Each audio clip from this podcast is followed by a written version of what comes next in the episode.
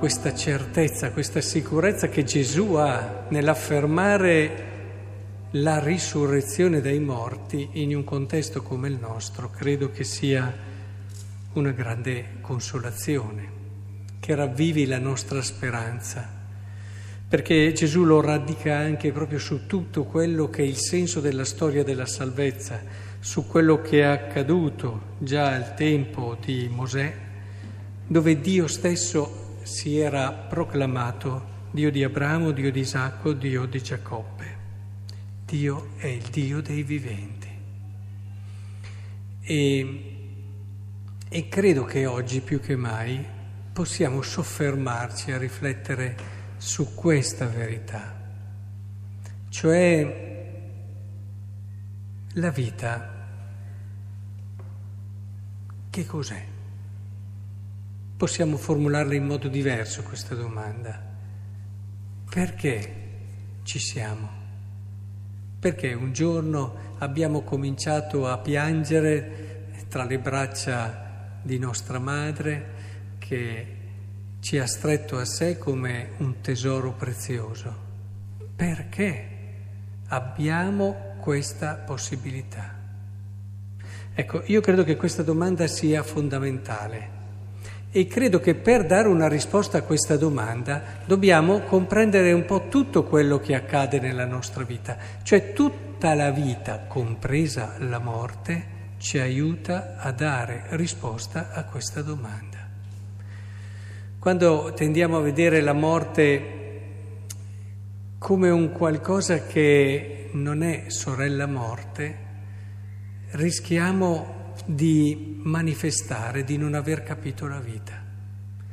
Perché chi riesce a comprendere la vita ha una visione della morte totalmente diversa. Chi riesce a dare quella risposta al perché ci siamo ha una visione della morte diversa da quella che è il normale eh, modo di pensarla. È fondamentale che allora comprendiamo la morte a partire dalla vita, ma anche la vita viene aiutata dalla morte. La morte ci dice una cosa, che è profondamente sbagliato pensare che la vita ci sia data per cercare di tirare avanti il più possibile arrivando più in là come età e sopravvivendo il più possibile in maniera sana, in maniera adeguata e chiudendo i propri obiettivi a dei fini semplicemente umani. La morte manda in crisi totalmente questa situazione, questa visione. Eppure noi siamo bravi a, a non affrontare fino in fondo questa, questa, eh, questo punto debole della nostra visione andiamo avanti così e ci immaginiamo che la vita debba essere vissuta un tot di anni per essere una vita che insomma almeno ha avuto queste possibilità. E se succede che invece uno vive meno andiamo già in crisi, pensiamo ad Andrea, ha vissuto così pochi anni, allora non ha più senso, allora c'è qualcosa che non quadra, c'è qualcosa che non funziona più.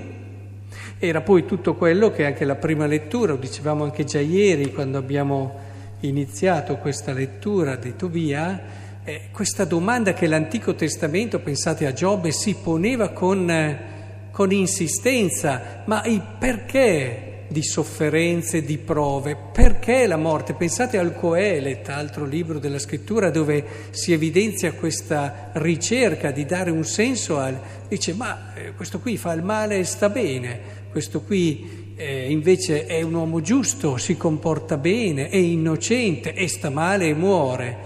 Eh, ma perché tutte queste cose? È una domanda che da sempre l'uomo si è fatto e c'è un percorso che nella scrittura ci porta proprio a comprendere e a capire quella, e, a, e a dare, diciamo meglio, questa risposta. Quindi in questa prospettiva dove chi vive di più è più fortunato, chi riesce a fare certe cose non regge. Non siamo venuti al mondo per essere quelli fortunati che scampano più degli altri e che fanno questo o quell'altra cosa. No. siamo venuti al mondo e la morte in questo ci aiuta, eh? ci aiuta, in questo diventa una grande alleata, perché ci fa capire, ricordavamo ieri dei martiri, un martire in particolare Giustino, che ha dato la vita per colui che amava. E, e quindi capite bene che anche dinanzi a una testimonianza come questa, questa visione va in crisi. Ma come? Eri giovane, avevi delle potenzialità, avresti potuto fare chissà quale cosa e hai dato la vita. Bastava che facessi un piccolo sacrificio agli idoli, ma cosa ti importava? Sopravvivevi e hai dato la vita. La vita ci è data per conoscere Dio. La vita ci è data perché attraverso questa esperienza e conoscenza del mistero di Dio, attraverso le bellezze del creato, attraverso la bellezza degli incontri che viviamo, attraverso le esperienze più intense e profonde che il Signore ci dà la grazia di vivere, ecco che siamo come introdotti in questo mistero.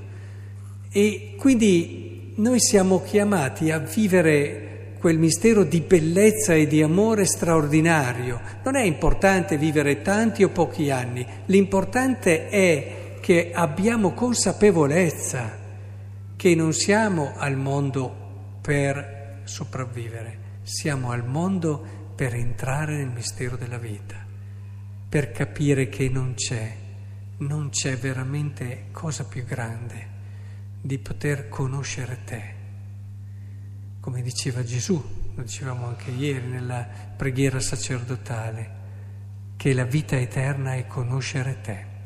Potremmo anche dire la vita vera è conoscere te. Non c'è niente. E quando uno non conosce Dio non potrà mai aver detto di aver vissuto veramente.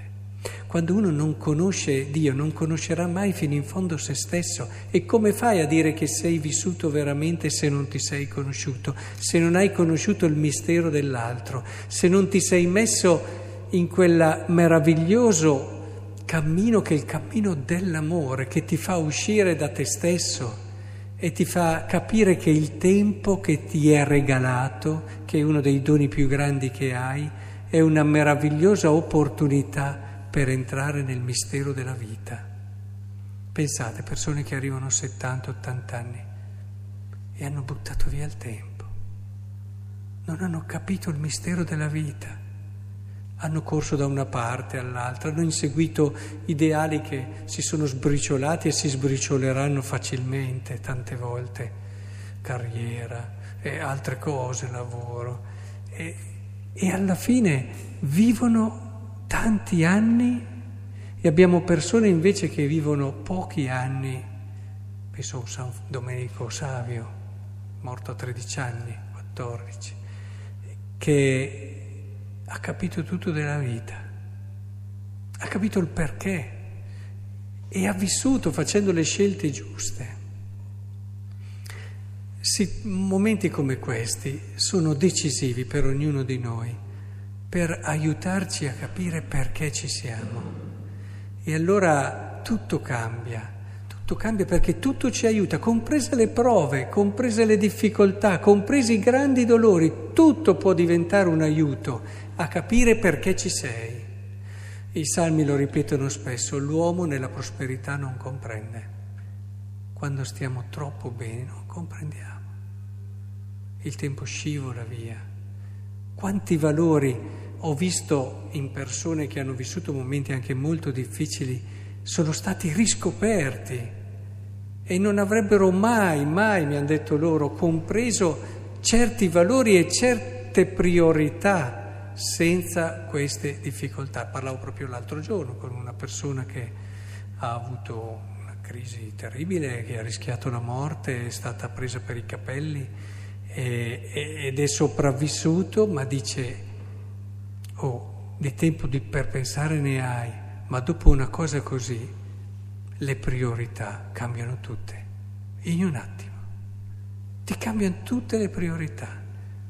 Ciò che sembrava così irrinunciabile, ciò che sembrava così importante, cambia completamente.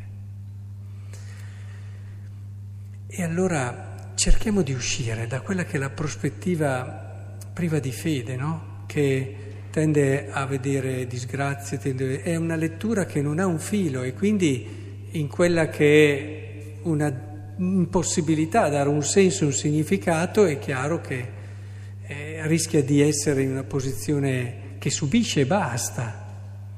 Entriamo in una logica di fede, quella logica che invece ci fa vedere ogni cosa, ogni cosa, inserita in un disegno meraviglioso, un disegno di amore, un disegno di vita, perché lo ha detto anche Gesù, il nostro Dio non è un Dio dei morti, ma dei viventi.